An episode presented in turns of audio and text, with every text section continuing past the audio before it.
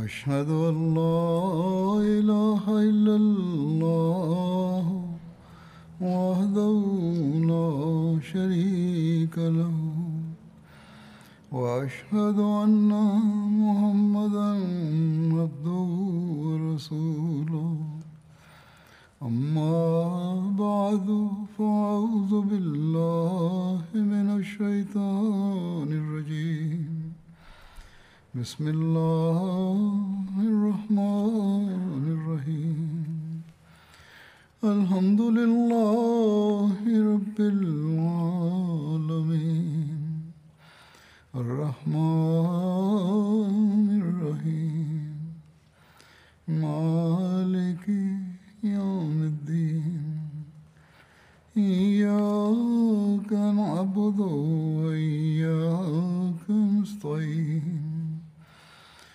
اهدنا الصراط المستقيم صراط الذين أنعمت عليهم غير المغضوب عليهم ولا الضالين.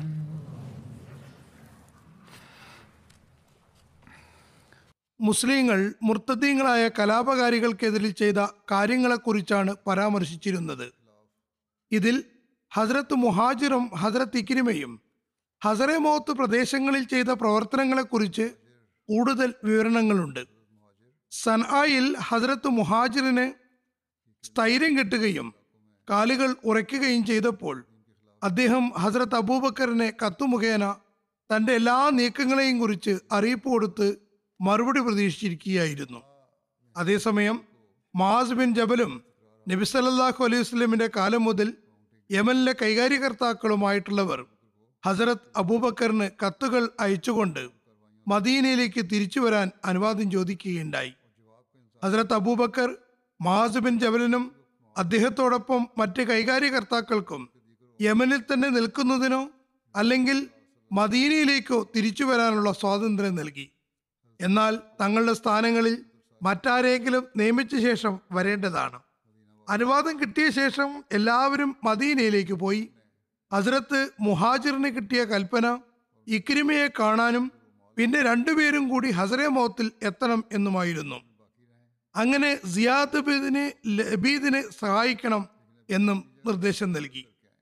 അവരെ അവരുടെ സ്ഥാനങ്ങളിൽ തന്നെ നിലനിർത്തിക്കൊണ്ട് ഇപ്രകാരം കൽപ്പിച്ചു: നിങ്ങളോടൊപ്പം മക്കയ്ക്കും യമനും ഇടയിൽ ജിഹാദ് ചെയ്യുന്നവർക്ക് തിരിച്ചു വരാൻ അനുവാദം നൽകുക.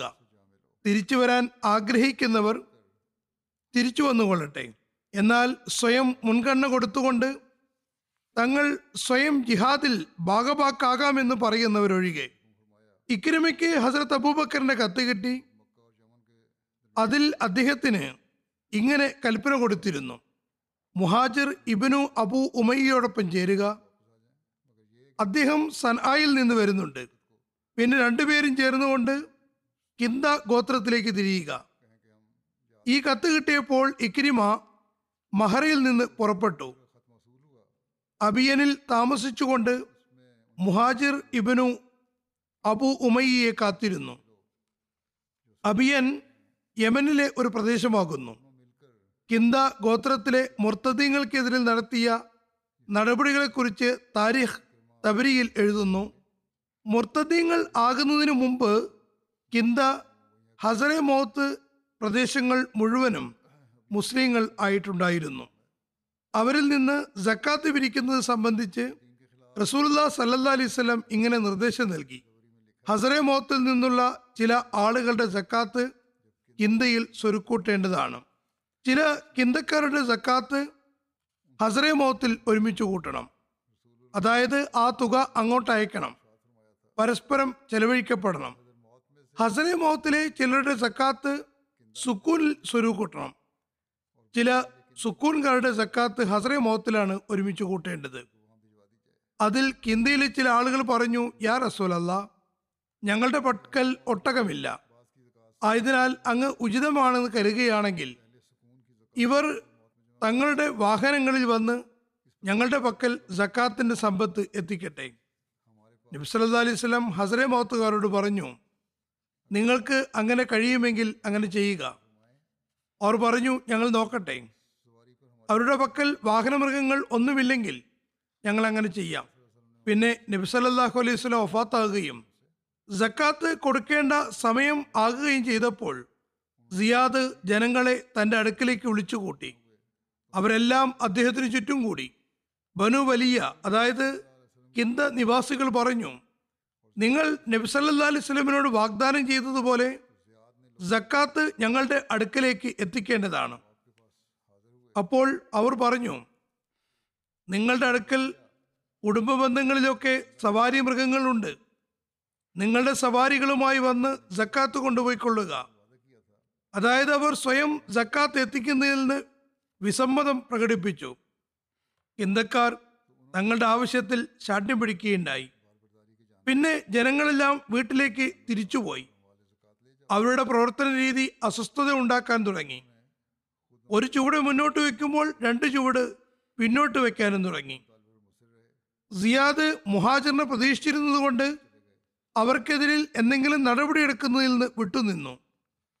അതായത് സക്കാത്ത് കൊടുക്കാൻ വിസമ്മതിച്ചവർക്കെതിരിൽ ഹദരത്ത് മുഹാജിർ വരുന്നതുവരെയും എന്തെങ്കിലും നടപടിയെടുക്കുന്നതിൽ നിന്ന് വിട്ടുനിന്നു.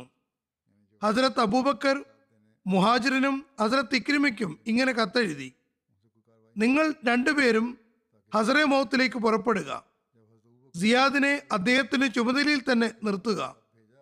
മക്ക മുതൽ യമൻ വരെയുമുള്ള പ്രദേശങ്ങളിൽ നിന്ന് നിങ്ങളുടെ കൂടെയുള്ളവരെ തിരിച്ചു പോകാൻ അനുവദിക്കുക.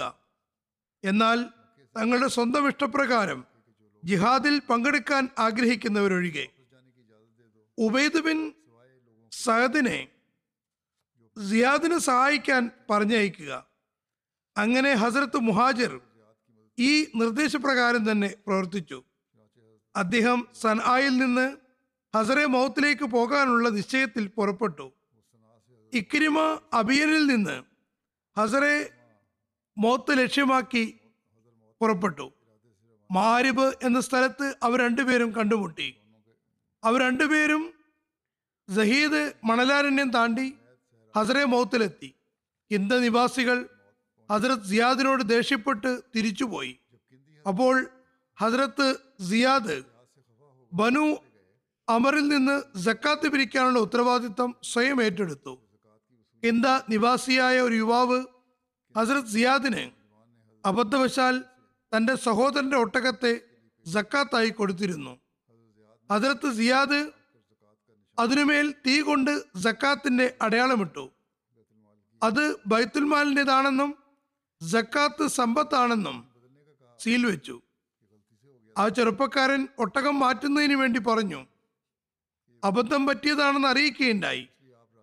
പക്ഷേ ഹദരത്ത് സിയാദ് മനസ്സിലാക്കിയത് അയാൾ ഉപായം മെനയുകയാണെന്നാണ്. അതുകൊണ്ട് അത് അദ്ദേഹം സമ്മതിച്ചു കൊടുത്തില്ല. അപ്പോൾ അയാൾ തൻ്റെ ഗോത്രക്കാരെയും അബു സമീദിനെയും സഹായത്തിന് വിളിച്ചു. അതായത് ഒട്ടകം കൊടുത്ത ആളുകളെ അബൂ സമീദ് ഹദരത്ത് സിയാദിനോട് ഒട്ടകം മാറ്റിക്കൊടുക്കാൻ ആവശ്യപ്പെട്ടെങ്കിലും ഹദരത്ത് സിയാദ് തൻ്റെ നിലപാടിൽ ഉറച്ചു നിന്നു. അബൂ സമീദ് കോപാകുലനാകുകയും ഒട്ടകത്തെ ബലം പ്രയോഗിച്ച് അഴിച്ചു മാറ്റുകയും ചെയ്തു. അപ്പോൾ ഹദരത്ത് സിയാദിൻ്റെ കൂടെയുണ്ടായിരുന്നവർ അബൂ സമീദിനെയും കൂട്ടുകാരെയും ബന്ദികളാക്കി ഒട്ടകത്തെയും ഏറ്റെടുത്തു. അവർ പരസ്പരം സഹായത്തിനു വേണ്ടി വിളിച്ചു തുടങ്ങി. അങ്ങനെ ബനു മുആവിയ ബനു സമീദിന്റെ സഹായത്തിനു വേണ്ടി വന്നു. ബനു മുആവിയ ബനു ഹാരിസ് ബിൻ മുആവിയുടെയും ബനു അംർ ബിൻ മുആവിയുടെയും ഗോത്രമായ കിന്ദയുടെ ശാഖയാകുന്നു. അവർ ഹസരത്ത് സിയാദിനോട് തങ്ങളുടെ സുഹൃത്തുക്കളെ വിട്ടയക്കാൻ ആവശ്യപ്പെട്ടു. എന്നാൽ ഹസരത്ത് സിയാദ് അവർ പിരിഞ്ഞു പോകുന്നതുവരെയും ബന്ധനസ്ഥരെ മോചിപ്പിക്കാൻ വിസമ്മതിച്ചു. അദ്ദേഹം പറഞ്ഞു, ഇങ്ങനെയല്ല, നിങ്ങൾ പിന്തിരിഞ്ഞു പോവുക, പിന്നെ ഞാൻ നോക്കാം. പക്ഷെ അവർ പിരിഞ്ഞു പോകാതായപ്പോൾ ഹദരത്ത് സിയാദ് അവരെ ആക്രമിക്കുകയും അവരുടെ നിരവധി ആളുകളെ വധിക്കുകയും ചെയ്തു. കുറെ ആളുകൾ അവിടെ നിന്ന് ഓടിപ്പോയി. ഹദരത്ത് സിയാദ് തിരിച്ചു വന്നു. അവരുടെ ബന്ധുക്കളെ മോചിപ്പിച്ചു. എന്നാൽ അവർ തിരിച്ചുപോയി യുദ്ധത്തിന് തയ്യാറെടുക്കുകയാണ് ഉണ്ടായത്. അങ്ങനെ ബനു അമ്രബിന് ബനു ഹാരിസും അഷ്അസ് ബിൻ ഖൈസും സിമത് ബിൻ അസദും തന്താങ്ങളുടെ കേന്ദ്രങ്ങളിൽ പോയി സക്കാത്ത് കൊടുക്കാൻ വിസമ്മതിക്കുകയും മുർത്തഖ്ദീങ്ങൾ ആവുകയും ചെയ്തു. അപ്പോൾ ഹസ്രത്ത് സിയാദ് സൈന്യത്തെ സ്വരുക്കൂട്ടി ബനു അമ്രിനെ ആക്രമിച്ചു. അവരുടെ നിരവധി ആളുകൾ കൊല്ലപ്പെട്ടു. ഓടാൻ കഴിയുന്നവർ ഓടി രക്ഷപ്പെട്ടു. നിരവധി ആളുകളെ ഹസ്രത്ത് സിയാദ് ബന്ധനസ്ഥരാക്കി മദീനയിലേക്ക് അയച്ചു. വഴിയിൽ അശ്വസും ബനു ഹാരിസും ആക്രമണം നടത്തി മുസ്ലിങ്ങളിൽ നിന്ന് തങ്ങളുടെ ബന്ദികളെ മോചിപ്പിച്ചു. ഈ സംഭവത്തെ തുടർന്ന് ചുറ്റുപാടുമുള്ള നിരവധി ഗോത്രങ്ങളും അവരോടൊപ്പം ചേർന്നു. അവരും മുർത്തദാവുകയാണെന്നും വിളംബരപ്പെടുത്തി. അപ്പോൾ ഹസ്രത്ത് സിയാദ് സഹായത്തിനു വേണ്ടി ഹസ്രത്ത് മുഹാജിറിന് കത്തയച്ചു. ഹസ്രത്ത് മുഹാജിർ ഹസ്രത്ത് ഇക്രിമയെ തൻ്റെ പിൻഗാമിയാക്കുകയും തൻ്റെ സുഹൃത്തുക്കളെയും കൂട്ടി നേരിട്ട് പോയി കിന്തയ്ക്കുമേൽ ആക്രമണം നടത്തുകയും ചെയ്തു. കിന്തക്കാർ പിന്തിരിഞ്ഞു ഓടുകയും നുവൈറ എന്ന സ്ഥലത്തുള്ള തങ്ങളുടെ ഒരു കോട്ടയിൽ അഭയം തേടുകയുമുണ്ടായി. ഇതും യമനിലെ ഒരു കോട്ടയാകുന്നു. ഹസരെ മൗത്തിന് അടുത്താണിത്. ഈ കോട്ടയ്ക്ക് 3 വഴികളുണ്ട്. ഒരു വഴിക്ക് മുന്നിൽ ഹസ്രത്ത് സിയാദ് ഇറങ്ങി, രണ്ടാമത്തേതിൽ ഹസ്രത്ത് മുഹാജിർ താവളമിട്ടു, മൂന്നാമത്തേത് കിന്തക്കാരുടെ നിയന്ത്രണത്തിൽ തന്നെയായിരുന്നു. അങ്ങനെ അവിടെ ഹസ്രത്ത് ഇക്രിമ എത്തി ആ വഴിയുടെ നിയന്ത്രണം ഏറ്റെടുത്തു. ഹസ്രത്ത് സിയാദിന്റെയും ഹസ്രത്ത് മുഹാജിറിന്റെയും സൈന്യം 5000 മുഹാജിരിങ്ങളും അൻസാരികളും അടങ്ങുന്ന സഹാബാക്കളും മറ്റു ഗോത്രക്കാരും ഉൾപ്പെട്ടതായിരുന്നു. നുവൈറ കോട്ടയിൽ അകപ്പെട്ട ആളുകൾ മുസ്ലിങ്ങൾക്ക് തുടർച്ചയായി സഹായങ്ങൾ കിട്ടുന്നു എന്ന് കണ്ടപ്പോൾ ഭയപ്പെടുകയും അങ്ങനെ അവരുടെ നേതാവ് അശ്അസ് ഉടൻ തന്നെ ഇക്രിമയുടെ അടുക്കലെത്തി അഭയാചന നടത്തുകയും ചെയ്തു. ഹസ്രത്ത് ഇക്രിമ അശ്അസിനെയും കൊണ്ട് ഹസ്രത്ത് മുഹാജിറിന്റെ അടുക്കലെത്തി. അശ്അസ് തനിക്കും തൻ്റെ 9 കൂട്ടുകാർക്കും വേണ്ടി ഒരു നിബന്ധനയുടെ അടിസ്ഥാനത്തിൽ രക്ഷായാചന ചെയ്തു. അതായത് അവർ മുസ്ലിങ്ങൾക്ക് വേണ്ടി കോട്ടയുടെ വാതിൽ തുറക്കുന്നതാണ്. ഹസ്രത്ത് മുഹാജിർ ഈ നിബന്ധന അംഗീകരിച്ചു. പക്ഷേ അശ്അസ് 9 ആളുകളുടെ പേരെഴുതിയപ്പോൾ ധൃതിയും ഭയപ്പാടും കാരണം തൻ്റെ പേരെഴുതാൻ മറന്നുപോയി. പിന്നെ ഹസ്രത്ത് മുഹാജിറിന്റെ അടുക്കലേക്ക് ഈ ലിഖിതം കൊണ്ടുപോയപ്പോൾ അദ്ദേഹം അതിനുമേൽ മുദ്ര വയ്ക്കുകയും ചെയ്തു. തുടർന്ന് അശ്അസ് തിരിച്ചുപോയി കോട്ടയുടെ വാതിൽ തുറന്നപ്പോൾ മുസ്ലിങ്ങൾ അതിനകത്തേക്ക് പ്രവേശിച്ചു. ഇരു കൂട്ടർക്കുമിടയിൽ ഉണ്ടായ യുദ്ധത്തിൽ 700 കിന്നഗോത്രക്കാർ വധിക്കപ്പെട്ടു. കോട്ടയ്ക്കുള്ളിൽ ഉണ്ടായിരുന്നവരും ചെറുത്തു നിൽക്കുകയും യുദ്ധം ചെയ്യുകയും ചെയ്തു. ഏതായാലും അവരുടെ ആളുകൾ കൊല്ലപ്പെട്ടു. 1000 സ്ത്രീകളെ ബന്ദികളാക്കി. അതിനുശേഷം ഹസ്രത്ത് മുഹാജിർ സന്ധിലിഖിതം കൊണ്ടുവരാൻ പറഞ്ഞു. അതിൽ പേരുണ്ടായിരുന്ന എല്ലാവർക്കും മാപ്പ് കൊടുത്തു.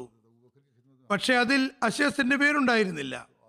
അതിൽ ഹസ്രത്ത് മുഹാജിർ അദ്ദേഹത്തെ വധിക്കാൻ ആഗ്രഹിച്ചു. പക്ഷേ ഹസ്രത്ത് ഇക്രിമയുടെ അഭ്യർത്ഥന പ്രകാരം അദ്ദേഹത്തെ മറ്റ് ബന്ദികളോടൊപ്പം ഹസ്രത്ത് അബൂബക്കറിന്റെ സവിധത്തിലേക്ക് അദ്ദേഹത്തിന്റെ തീരുമാനത്തിന് വേണ്ടി അയക്കുകയുണ്ടായി. മുസ്ലിങ്ങൾ വിജയവാർത്തയുമായി ബന്ദികളെയും കൊണ്ട് ഹസ്രത്ത് അബൂബക്കറിന്റെ സവിധത്തിൽ ഹാജരായപ്പോൾ അദ്ദേഹം അശ്അസിനെ വിളിപ്പിക്കുകയുണ്ടായി. നിങ്ങൾക്ക് അവരെ വഞ്ചിക്കാൻ കഴിയുമായിരുന്നില്ല. അതിന് അർഹനാണെന്നും നിങ്ങളെ സംബന്ധിച്ച് അവർ കരുതിയിട്ടില്ല.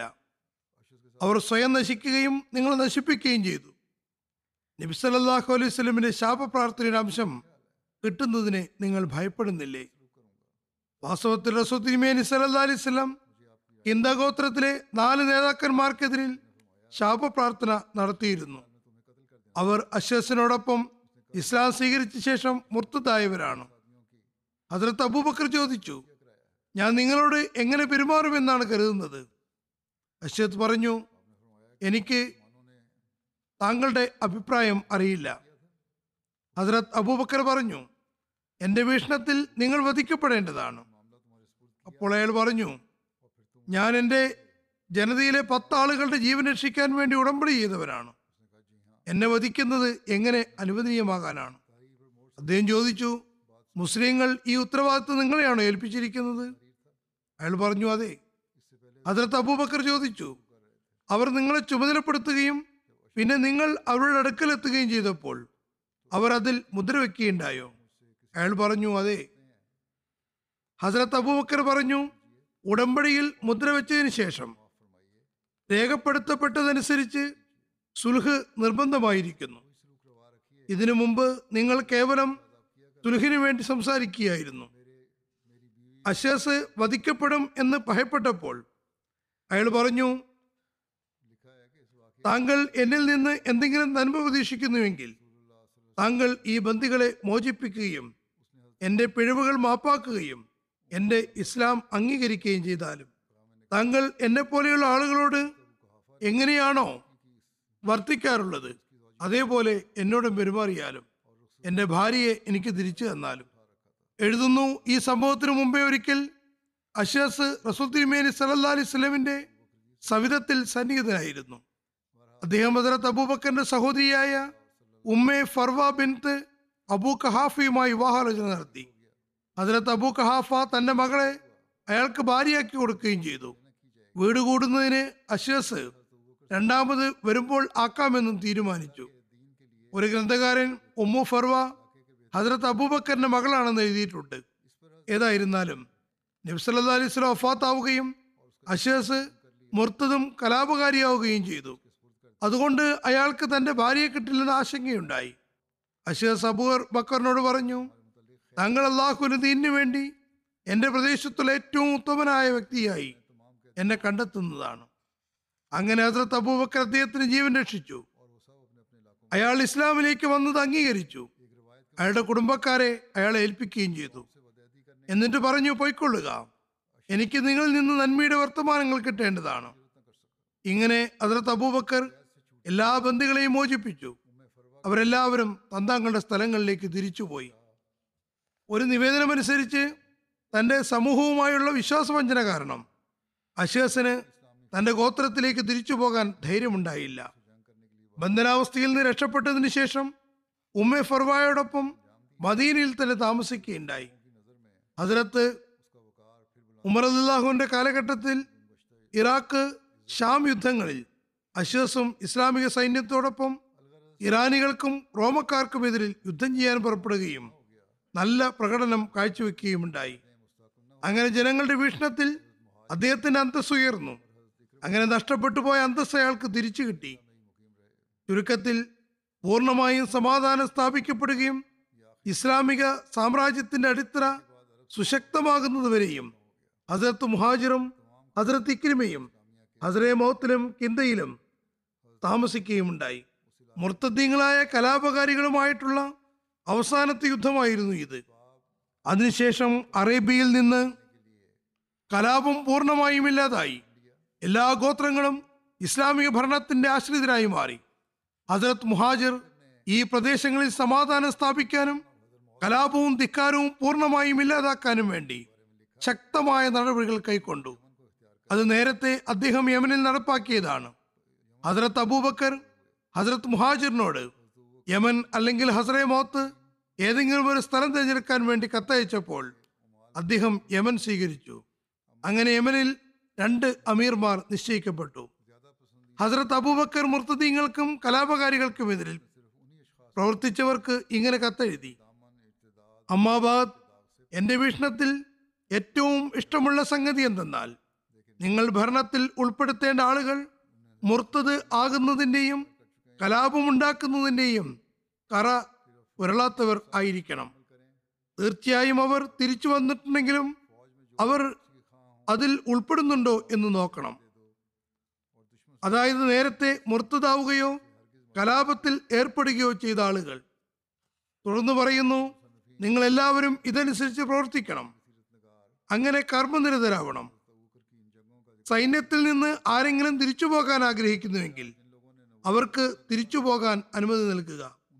ശത്രുക്കളുമായുള്ള യുദ്ധത്തിൽ ഏതെങ്കിലും മുർത്തദായ കലാപകാരിയെ ഒരിക്കലും ഉൾപ്പെടുത്തരുത്. ഭൂരിപക്ഷം ഗ്രന്ഥകർത്താക്കളും പ്രത്യേകിച്ച് ആ കാലഘട്ടത്തിലെ ചരിത്രകാരന്മാരും പൊതുവിൽ ഹദ്റത്ത് അബൂബക്കറിന്റെ യുദ്ധങ്ങളെക്കുറിച്ച് പരാമർശിച്ചുകൊണ്ട് എഴുതുന്നു, കള്ളനുഭൂത്വവാദം ഉന്നയിച്ചവർക്കെതിരിലാണ് ഈ എല്ലാ ജിഹാദും ചെയ്യപ്പെട്ടത്. വാളിന്റെ ബലത്താൽ അതിനെ ഇല്ലാതാക്കി. കാരണം അതായിരുന്നു അവർക്കുള്ള ശരീഅത്വപരമായ ശിക്ഷ. എന്നാൽ ചരിത്ര പഠിതാക്കൾ ഒരിക്കലും ഈ കാര്യം അംഗീകരിക്കാൻ തയ്യാറാവുകയില്ല. വിശുദ്ധ ഖുർആന്റെയും തിരുനബി സല്ലല്ലാഹു അലൈഹി വസല്ലമിന്റെ പരിശുദ്ധ നടപടിക്രമങ്ങളുടെയും വിശുദ്ധ ഹദീസുകളുടെയും വെളിച്ചത്തിൽ നേരത്തെ വിശദീകരിച്ചതുപോലെ നബി സല്ലല്ലാഹു അലൈഹി വസല്ലം ഒരിക്കലും നുബൂവത്ത് കാരണം ആർക്ക് നേരെയും നടപടിയെടുത്തിട്ടില്ല. അതേപോലെ ഹസ്രത്ത് അബൂബക്കറിന്റെ യുദ്ധനീക്കങ്ങളും കേവലം വ്യാജ നുബൂവത്ത്വാദികളെ ഇല്ലാതാക്കാൻ ആയിരുന്നില്ല, മറിച്ച് അവരുടെ യഥാർത്ഥ ചിന്ത കലാപമായിരുന്നു. ഇതിനെ, അതായത് വ്യാജ നുബൂവത്ത് വാദികളോട് സഹാബാക്കൾ എന്തുകൊണ്ടാണ് യുദ്ധം ചെയ്തത് എന്നതിനെ വിശദീകരിച്ചുകൊണ്ട് ഹസ്രത്ത് മുസ്ലിം മൗദ് റളിയല്ലാഹു അൻഹു വിശദീകരിക്കുന്നു. മൗലാന മൗദൂദി സാഹിബ് എഴുതിയത്, സഹാബാക്കൾ റസൂൽ തിരുമേനി സല്ലല്ലാഹു അലൈഹി വസല്ലമിന് ശേഷം നുബൂവത്ത് വാദിച്ച ഓരോരുത്തർക്കും എതിരിൽ യുദ്ധം ചെയ്തു എന്നാണ്. ഇത് സഹാബാക്കളുടെ വാക്കുകൾക്കെതിരാകുന്നു. മൗലാന മൗദൂദി സാഹിബ് ഓർക്കേണ്ടത് ഇത് അവരുടെ ജീവിതകാലത്തുണ്ടായ ഒരു സംഭവമാണ്. അതായത് റസൂൽ കരീം സല്ലല്ലാഹു അലൈഹി വസല്ലമിന് ശേഷം നുബൂവത്ത് വാദിച്ചവരോട് സഹാബാക്കൾ യുദ്ധം ചെയ്തു. അവരെല്ലാവരും തന്നെ ഇസ്ലാമിക ഭരണകൂടത്തിനെതിരിൽ കലാപമുണ്ടാക്കിയവരും ഇസ്ലാമിക ഭരണകൂടത്തിനെതിരിൽ യുദ്ധം പ്രഖ്യാപിച്ചവരുമായിരുന്നു. അദ്ദേഹം പറയുന്നു, മൗലാന സാഹിബിന് ഇസ്ലാമിക സാഹിത്യങ്ങളുടെ വായനയിൽ വലിയ വീരവാദമുള്ളയാളാണ്. അദ്ദേഹം ഇത് സംബന്ധിച്ച് തൻ്റെ അഭിപ്രായം വെളിപ്പെടുത്തുന്നതിന് മുമ്പേ ഇസ്ലാമിക ചരിത്രം നോക്കിയിരുന്നെങ്കിൽ അദ്ദേഹത്തിന് മുസൈലിമ കസാബ്, അസ്വദ് അൻസി, സജ്ജാബ് ബിൻ ഹാരിസ്, തുലൈഹ ബിൻ ഖുവൈലിദ് അസദിയ തുടങ്ങിയ എല്ലാവരും മദീന ഭരണകൂടത്തനുസരിക്കാൻ ധിക്കരിച്ചവരും തങ്ങളുടെ പ്രദേശങ്ങളിൽ സ്വയം ഭരണകൂടങ്ങൾ പ്രഖ്യാപിച്ചവരുമായിരുന്നു എന്ന് മനസ്സിലാകുമായിരുന്നു. ഹസ്രത്ത് മുസ്ലിം മൗദ് എഴുതുന്നു, താരിഖ് ഇബ്നു ഖുൽദൂൻ ശ്രദ്ധാപൂർവം വായിച്ചിരുന്നുവെങ്കിൽ മൗലാന സാഹിബിന്റെ വീക്ഷണം തെറ്റായിരുന്നു എന്ന് വ്യക്തമാകുമായിരുന്നു. അതിലെഴുതുന്നു, എല്ലാ അറബികളും അവർ സാധാരണക്കാരാണെങ്കിലും ഉന്നതരാണെങ്കിലും അവരുടെ മതനിരാസത്തെ സംബന്ധിച്ചുള്ള അറിയിപ്പ് മദീനയിലെത്തി. ഖുറൈഷ്, സഖീഫ് എന്നീ രണ്ട് ഗോത്രങ്ങൾ മാത്രമാണ് മുർത്തദാക്കുന്നതിൽ നിന്ന് ഒഴിഞ്ഞു നിന്നത്. മുസൈലിമയുടെ കാര്യം വളരെ ശക്തി ആർജിച്ചു. അസദ് ഗോത്രങ്ങൾ തുലൈഹ ബിൻ ഖുവൈലിദിനെ അനുസരിക്കാം എന്നേറ്റു. ഗത്ഫാനും മതനിരാസത്തെ അംഗീകരിച്ചു. ഹവാസൻ സക്കാത്ത് തടഞ്ഞു. ബനി സുലൈമിലെ നേതാക്കന്മാരും മുർത്തദീങ്ങളായി. എബീർമേരി സലദാരിസ് നിശ്ചയിച്ച അമീർമാർ യമൻ, യമാമ, ബനി അസദ് തുടങ്ങിയ എല്ലാ പ്രദേശങ്ങളിൽ നിന്നും പട്ടണങ്ങളിൽ നിന്നും തിരികെ വന്നു. അവർ പറഞ്ഞു, അറബികളുടെ വലിയവരും ചെറിയവരും എല്ലാം തന്നെ അനുസരണത്തിൽ നിന്ന് പിന്മാറിയിരിക്കുന്നു. ഹസ്രത്ത് അബൂബക്കർ റളിയല്ലാഹു അൻഹു വീണ്ടും അവരോട് യുദ്ധം ചെയ്യാൻ ഉസാമ തിരിച്ചു വരുന്നവരെ പ്രതീക്ഷിച്ചിരിക്കുകയായിരുന്നു. എന്നാൽ അബസ്, സുബിയാൻ ഗോത്രങ്ങൾ ധൃതി കാണിച്ചു. മദീനയ്ക്ക് അടുത്ത് അബറക് എന്ന സ്ഥലത്ത് വന്ന് തമ്പടിച്ചു. മറ്റു ചില ആളുകൾ സുൽഖിസയിൽ താവളമിടുകയുണ്ടായി. അവരുമായി ബനി അസദിന്റെ ഉടമ്പടിയുമുണ്ടായിരുന്നു. ബനി കിനാനയിൽ നിന്ന് കുറച്ചാളുകൾ അവരുമായി കൂടിച്ചേർന്നു. അവരെല്ലാവരും ഹസ്രത്ത് അബൂബക്കറിന്റെ അടുത്തേക്ക് സംഘങ്ങൾ അയച്ചുകൊണ്ട് പറഞ്ഞു, നമസ്കാരത്തിന്റെ പരിധിവരെ ഞങ്ങൾ താങ്കൾ പറയുന്നത് അംഗീകരിക്കാൻ തയ്യാറാണ്. മദീനയുടെ ചുറ്റുവട്ടത്തും ഒരുമിച്ച് കൂടി അവർ പറഞ്ഞു, നമസ്കാരത്തിന്റെ പരിധിവരെ അംഗീകരിക്കാൻ തയ്യാറാണ്, എന്നാൽ സക്കാത്ത് കൊടുക്കാൻ ഞങ്ങൾ തയ്യാറല്ല. പക്ഷേ ഹസ്രത്ത് അബൂബക്കർ അവരുടെ ഈ വാദത്തെ നിരാകരിച്ചു. ഹസ്രത്ത് മുസ്ലിം മൗദ് എഴുതുന്നു, ഈ ഉദ്ധരണിയിൽ നിന്ന് മനസ്സിലാക്കാൻ കഴിയുന്നത് എന്തെന്നാൽ സഹാബാക്കൾ യുദ്ധം ചെയ്തത് ഭരണകൂടത്തിനെതിരെ കലാപമുണ്ടാക്കിയവരോടായിരുന്നു. അവർ ടാക്സ് കൊടുക്കാൻ വിസമ്മതിക്കുകയും മദീനയെ ആക്രമിക്കുകയും ചെയ്തു. മദീനയുടെ ചുറ്റുവട്ടത്തും ഒരുമിച്ച് കൂടി ഇവിടെ തങ്ങൾ പറയുന്നത് അംഗീകരിച്ചില്ലെങ്കിൽ ഞങ്ങൾ യുദ്ധം ചെയ്യുമെന്ന് പറഞ്ഞു. മുസൈലിമ നബി സല്ലല്ലാഹു അലൈഹി വസല്ലമിന്റെ കാലത്ത് തന്നെ തിരുനബിക്ക് ഇങ്ങനെ എഴുതിയിരുന്നു, എനിക്ക് ഇപ്രകാരം കൽപ്പന നൽകപ്പെട്ടിരിക്കുന്നു, അറേബ്യൻ രാജ്യത്തിന്റെ പകുതി നമുക്കുള്ളതാണ്, പകുതി ഖുറൈശികൾക്കും. പിന്നെ നബി സല്ലല്ലാഹു അലൈഹി വസല്ലമിന്റെ വഫാത്തിന് ശേഷം അയാൾ ഹിജറിലും യമാമയിലും നബി സല്ലല്ലാഹു അലൈഹി വസല്ലം നിശ്ചയിച്ചിരുന്ന ഗവർണർ സുമാമ ബിൻ ആസാലിനെ പുറത്താക്കി സ്വയം ആ പ്രദേശത്തിന്റെ ഭരണാധികാരിയായി. അയാൾ മുസ്ലിങ്ങളെ ആക്രമിച്ചു. അങ്ങനെ മദീനയിൽ രണ്ട് സഹാബാക്കളായ ഹസ്രത്ത് ഹബീബ് ബിൻ സെയ്ദിനെയും അബ്ദുല്ല ബിൻ വഹബിനെയും അയാൾ ബന്ദിയാക്കി ശക്തി ചെലുത്തി തന്റെ നുബൂവത്ത് അംഗീകരിപ്പിക്കാൻ നിർബന്ധിച്ചുകൊണ്ടിരുന്നു. നേരത്തെ വിവരിച്ചതുപോലെ അബ്ദുല്ല ബിൻ വഹബ് ഭയനിമിത്തം അയാൾ പറഞ്ഞത് അനുസരിച്ചു. എന്നാൽ ഹബീബ് ബിൻ സയ്ദ് അയാൾ പറഞ്ഞതിനെ എതിർത്തു. അപ്പോൾ മുസൈലിമ അദ്ദേഹത്തിന്റെ അവയവങ്ങൾ ഒന്നൊന്നായി അറുത്ത് തീയിലേക്കിട്ടു. ഇങ്ങനെ യമനിലും നബി സല്ലല്ലാഹു അലൈഹി വസല്ലം നിശ്ചയിച്ച ഭരണകർത്താക്കളിൽ പലരെയും ബന്ദികളാക്കുകയും പലർക്കും കടുത്ത ശിക്ഷ നൽകുകയും ചെയ്തു. തിബിരി എഴുതുന്നു, അസ്വദ് അൻസിയും കലാപക്കൊടി ഉയർത്തി. നബി സല്ലല്ലാഹു അലൈഹി വസല്ലം നിശ്ചയിച്ച ഭരണാധികാരികളെ ബുദ്ധിമുട്ടിക്കുകയും അവരിൽ നിന്ന് സക്കാത്ത് പിടിച്ചുപറിക്കാൻ കൽപ്പിക്കുകയും ചെയ്തിട്ടുണ്ടായിരുന്നു. പിന്നെ സൻആയിൽ നബി സല്ലല്ലാഹു അലൈഹി വസല്ലം നിശ്ചയിച്ചിരുന്ന ഭരണാധികാരിയായ ഷെഹർ ബിൻ ബാസാനെ ആക്രമിച്ചു. നിരവധി മുസ്ലിങ്ങളെ വധിച്ചു, അവരെ കൊള്ളയടിക്കുകയും ചെയ്തു. ഗവർണറെ വധിക്കുകയും അതിനുശേഷം അദ്ദേഹത്തിന്റെ മുസ്ലിമായ ഭാര്യയെ നിർബന്ധപൂർവ്വം വിവാഹം കഴിക്കുകയും ചെയ്തു. ബനൂ നജറാനിലും കലാപം തുടങ്ങി. അവരും അസ്വദ് അൻസിയോടൊപ്പം ചേർന്നു. അവർ രണ്ട് സഹാബാക്കളെ, അതായത് അംർ ബിൻ ഹസബിനെയും ഖാലിദ് ബിൻ സയ്യിദിനെയും നാട്ടിൽ നിന്ന് പുറത്താക്കി.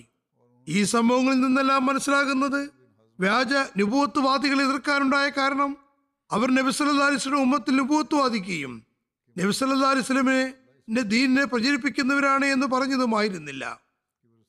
മറിച്ച് സഹാബാക്കൾ അവരുമായി യുദ്ധം ചെയ്യാനുണ്ടായ കാരണം എന്തെന്നാൽ അവർ ഇസ്ലാമിക ശരീഅത്തിനെ കാലഹരണപ്പെടുത്തി തങ്ങളുടെ നിയമങ്ങൾ നടപ്പിൽ വരുത്തുകയും തങ്ങളുടെ പ്രദേശങ്ങളിൽ ഭരണാധിപന്മാരാണെന്ന് സ്വയം പ്രഖ്യാപിക്കുകയും ചെയ്തു. അവർ തൽപ്രദേശങ്ങളുടെ ഭരണാധികാരന്മാരാണെന്ന് പ്രഖ്യാപിക്കുക മാത്രമല്ല സഹാബാക്കളെ വധിക്കുകയുമുണ്ടായി. ഇസ്ലാമിക രാജ്യങ്ങളെ ആക്രമിച്ചു. നിലവിലുണ്ടായിരുന്ന ഭരണകൂടത്തിനെതിൽ കലാപമുയർത്തി സ്വാതന്ത്ര്യ പ്രഖ്യാപനം നടത്തി.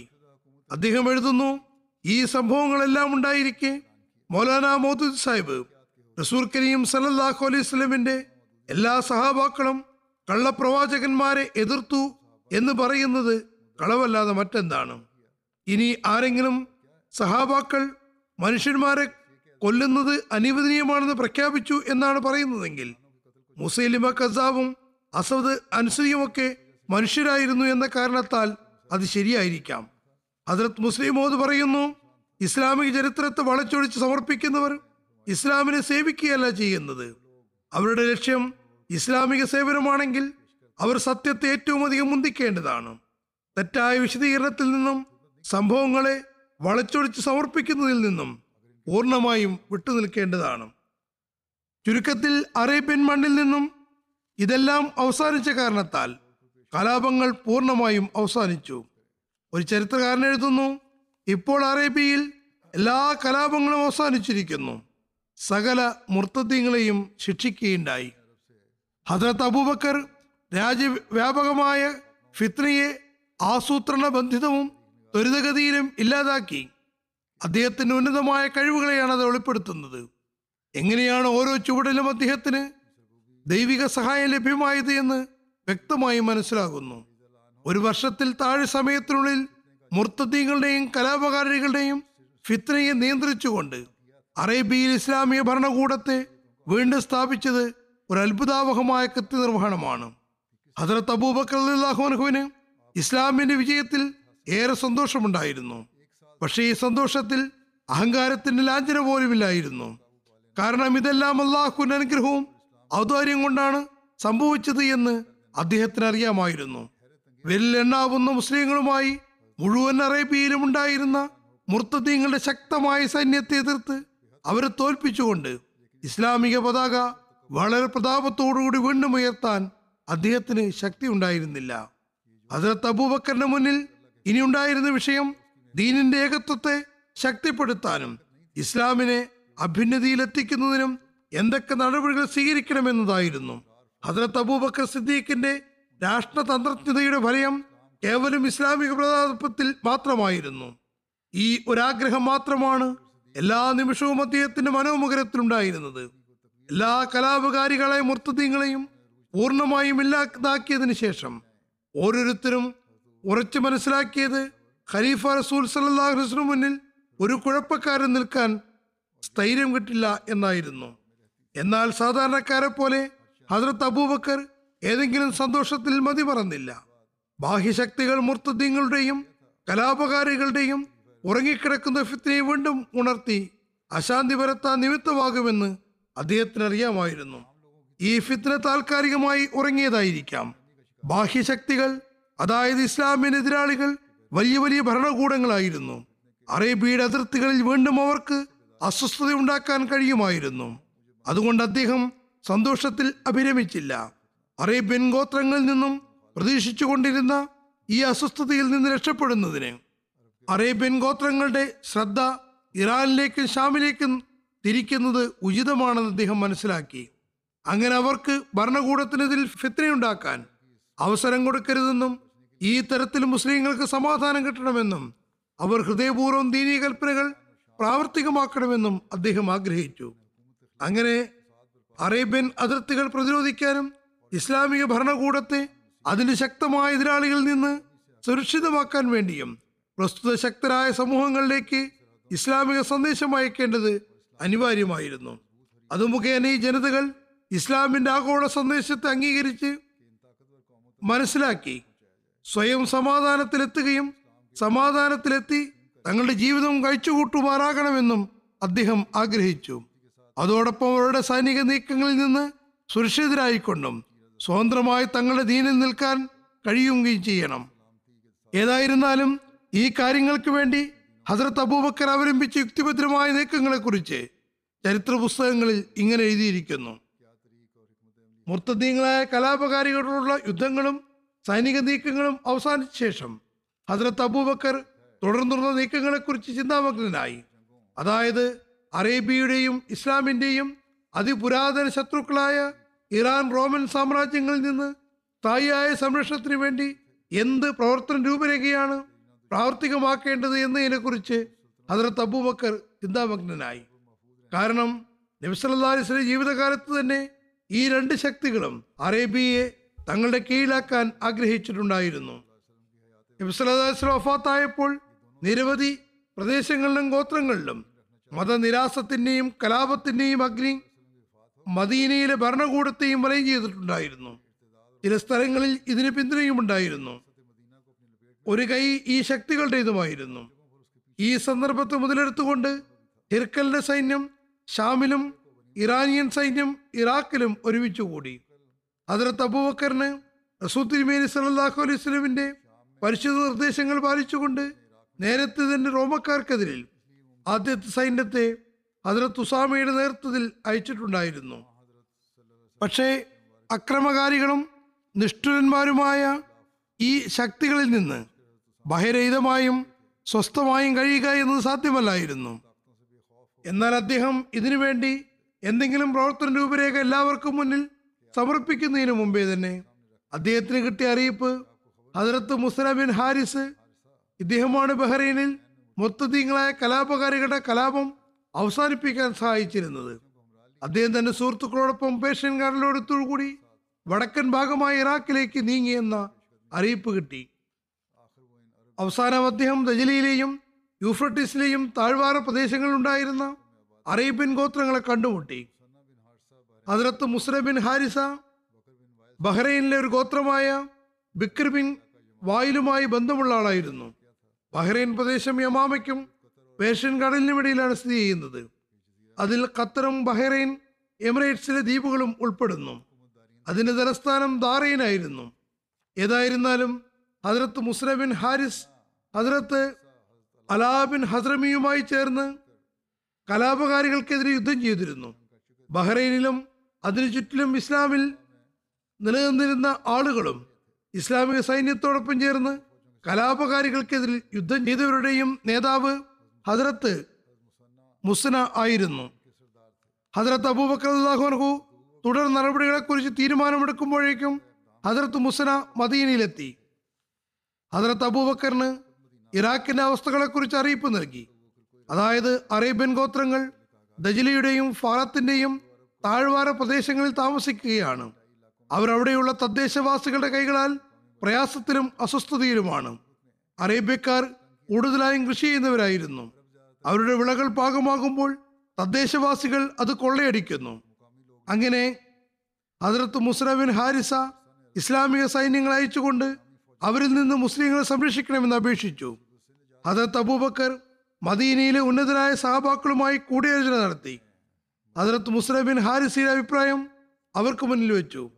മദീനയിലുണ്ടായിരുന്ന ആളുകൾ ഇറാഖിന്റെ അവസ്ഥയെക്കുറിച്ച് അറിവില്ലാത്തവരായിരുന്നതിനാൽ അവർ ഹസ്രത്ത് ഖാലിദ് ഇബ്നു വലീദിനെ വിളിച്ച് അദ്ദേഹവുമായി കൂടിയാലോചന നടത്തുന്നതിന് അഭിപ്രായപ്പെടുകയുണ്ടായി. ഹസ്രത്ത് ഖാലിദ് ഇബ്നു വലീദ് ആ സമയത്ത് യമാമയിലായിരുന്നു.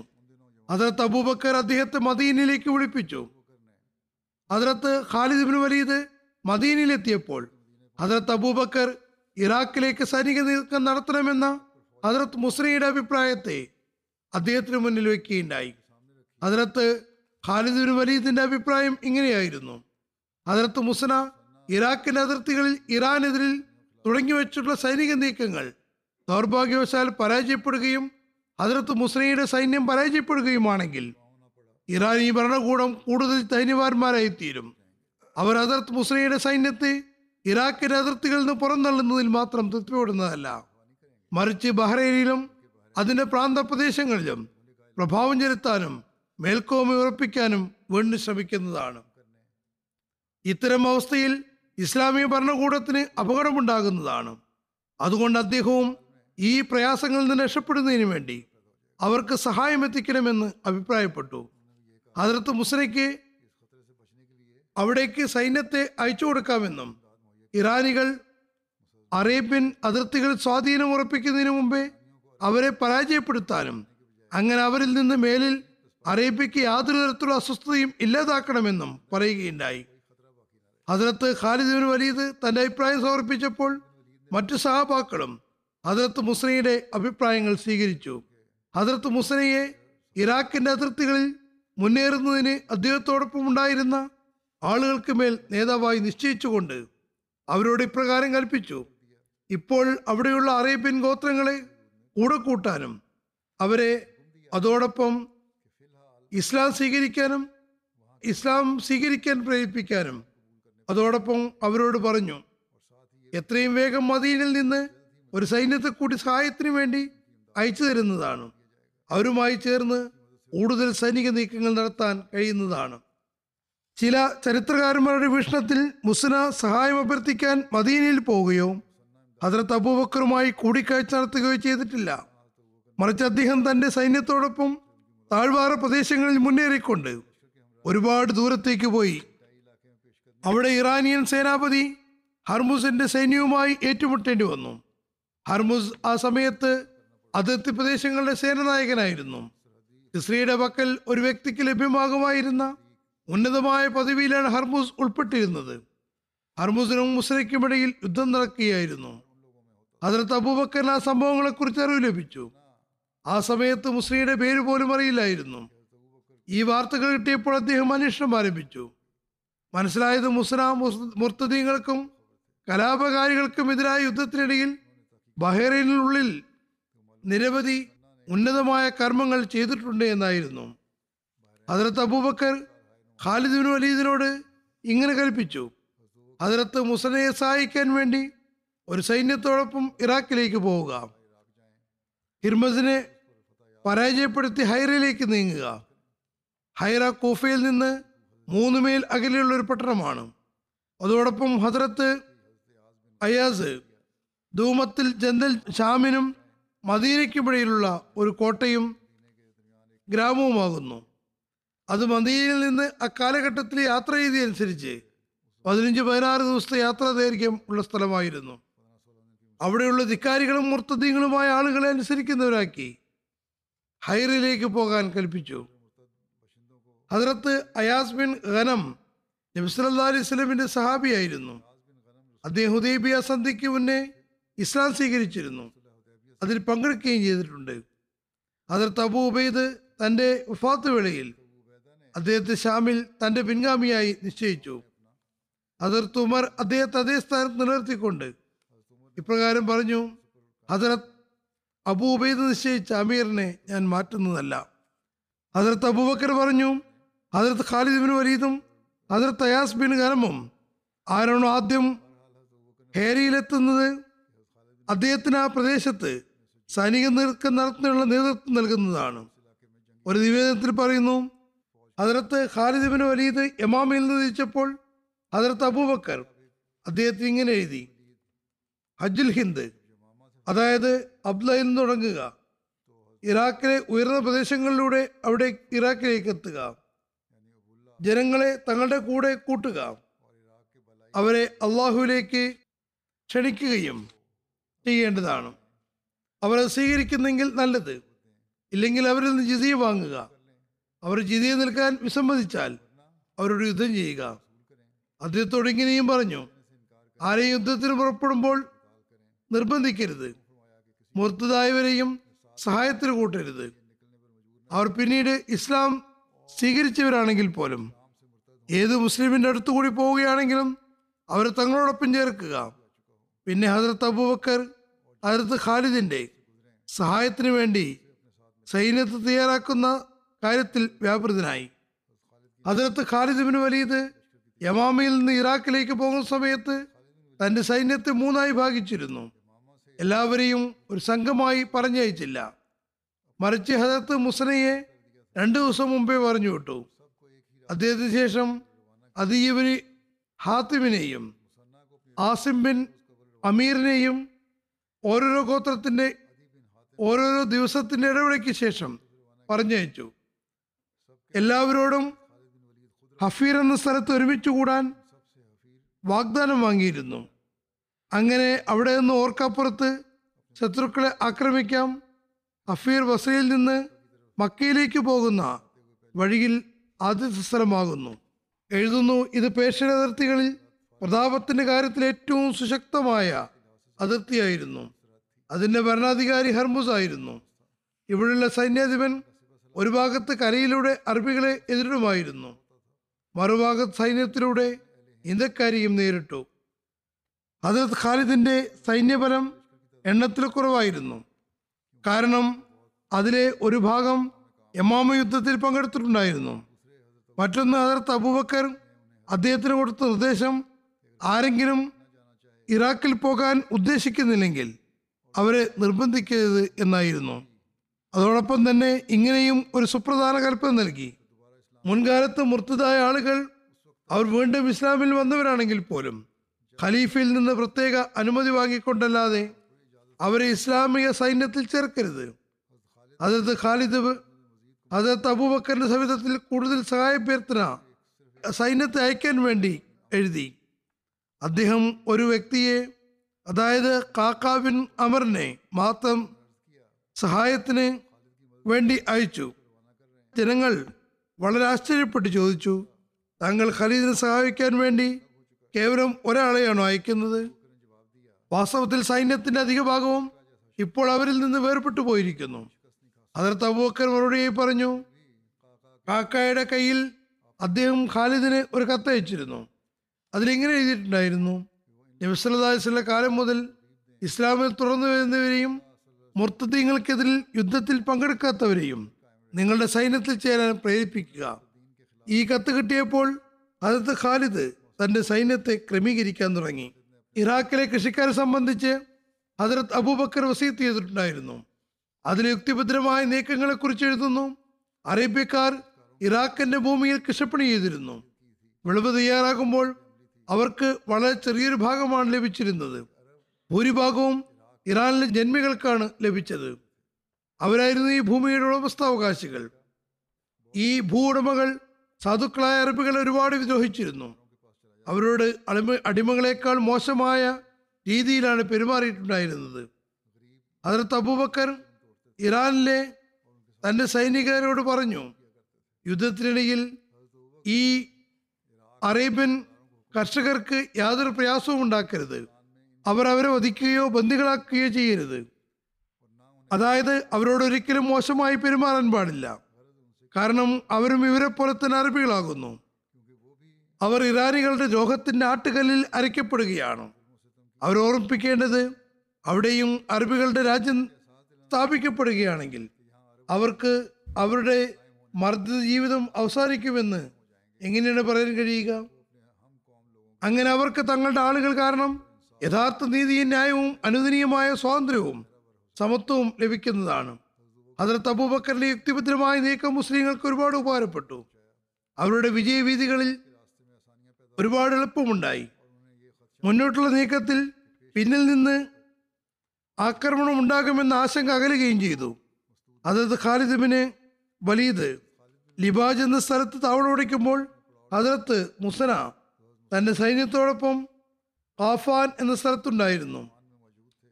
ലിബാജ് ബസറയ്ക്കും യമാമയ്ക്കും ഇടയിലുള്ള സ്ഥലമാകുന്നു. ഖഫാൻ കൂഫയ്ക്ക് അടുത്തുള്ള ഒരു പ്രദേശമാണ്. ഹദരത്ത് ഖാലിദ് ഹദരത്ത് മുസനയ്ക്ക് ഒരു കത്തെഴുതിക്കൊണ്ട് തൻ്റെ അടുത്തേക്ക് വിളിപ്പിച്ചു. അതോടൊപ്പം ഹദരത്ത് അബൂബക്കർ ഹദരത്ത് മുസന്ന ബിൻ ഹാരിസയോട് ഹദരത്ത് ഖാലിദിനനുസരിക്കാൻ കൽപ്പിച്ചുകൊണ്ട് നൽകിയ കത്തും അയക്കുകയുണ്ടായി. എല്ലാ നിവേദനങ്ങളും താരിഖ് തിബരിയിലുള്ളതാണ്. ആദ്യത്തേതിൽ മറ്റൊരു നിവേദനം പറയുന്നു, ഇവിടെ ഹദരത്ത് അബൂബക്കർ സ്വയം ഹദരത്ത് ഖാലിദിനെ അയച്ചു എന്നാണ് പറയുന്നത്. ഏതായിരുന്നാലും പിന്നെ ഏതെല്ലാം ഗോത്രങ്ങളാണ് ഉണ്ടായതെന്നും അവയുടെ പേരുകൾ എന്തെല്ലാമായിരുന്നു എന്നും വിജയങ്ങളുടെ അനുസ്മരണം എന്താണെന്നും ഇൻഷാ അല്ലാഹ് ഇനിയും വിവരിക്കാനുണ്ട്. ഈ യുദ്ധങ്ങൾ മുസ്ലിങ്ങൾ ഹദരത്ത് അബൂബക്കറിന്റെ കാലഘട്ടത്തിൽ നടത്തുകയുണ്ടായി. ഇറാനികൾക്കെതിരിൽ ഇറാഖിലാണ് യുദ്ധം ഉണ്ടായത്. അതിൽ ലഭിച്ച വിജയങ്ങളെക്കുറിച്ചുള്ള അനുസ്മരണം തുടരുന്നതാണ് ഇൻഷാ അല്ലാഹ്.